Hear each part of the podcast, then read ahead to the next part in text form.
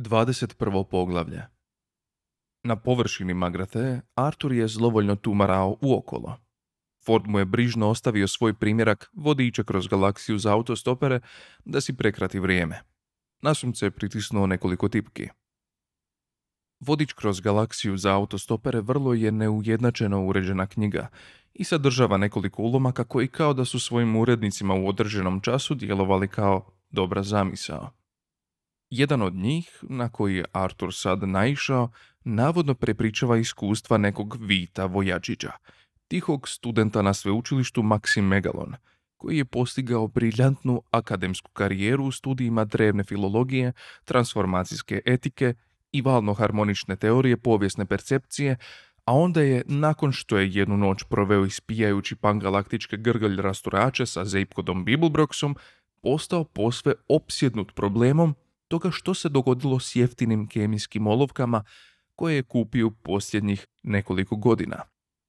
Uslijedilo je dugo razdoblje podrobnog istraživanja, tijekom kojeg je posjetio sva glavna središta gubljenja olovaka u cijeloj galaksiji. I na kraju je stvorio simpatičnu teorijicu koja je u svoje vrijeme postala vrlo popularna.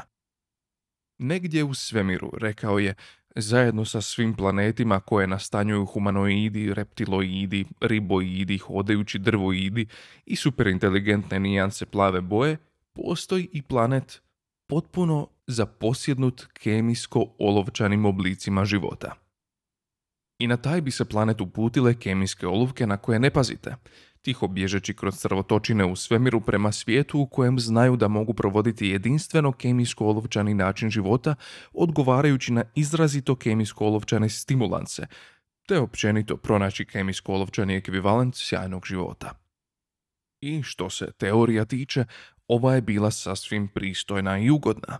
Sve dok Vit Vojađić odjednom nije počeo tvrditi da je pronašao taj planet i da je tamo neko vrijeme radio vozeći limuzinu jednoj obitelji jeftinih zelenih na pritisak, nakon čega je odveden i zatvoren, te je napisao knjigu i konačno bio poslan u porezni izgon, što je uobičajena sudbina onih koji su odlučni da od sebe naprave budalu u javnosti.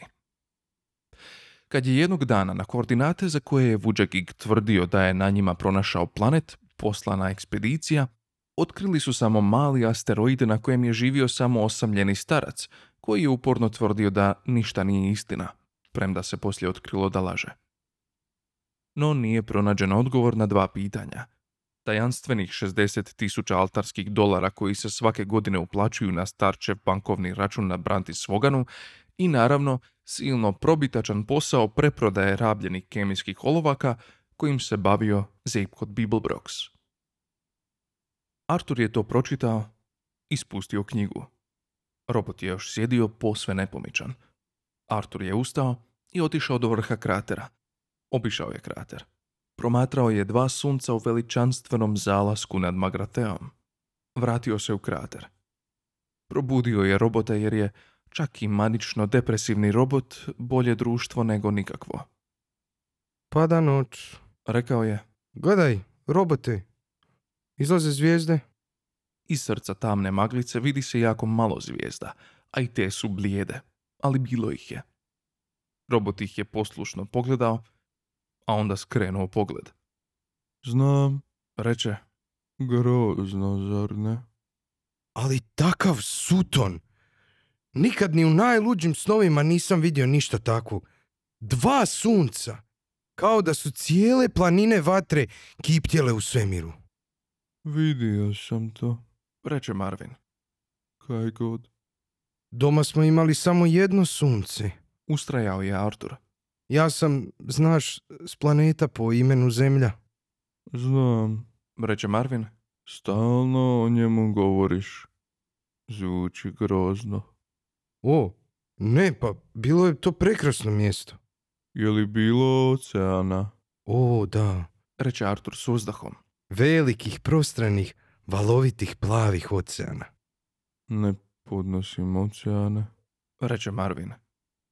Reci mi, Raspitivao se Artur. slažeš li se dobro s drugim robotima? Mrzim ih. Reče Marvin. Kamo ideš? Artur jednostavno više nije mogao izdržati. Opet je ustao. Mislim da ću se opet prošetati. Rekao je. Ne mogu ti zamjeriti. Rekao je Marvin i prebrojio 597 tisuća milijuna ovaca prije nego što je sekundu kasnije ponovno zaspao. Artur je lamatao rukama oko sebe ne bi li probudio malo više entuzijazma u svojoj cirkulaciji. Dovukao se natrag do zida kratera. Budući da je atmosfera bila tako rijetka i budući da nije bilo mjeseca, noć je pala vrlo brzo i sad je već bilo vrlo mračno. Zbog toga se Artur zamalo zaletio u starca prije nego što ga je primijetio.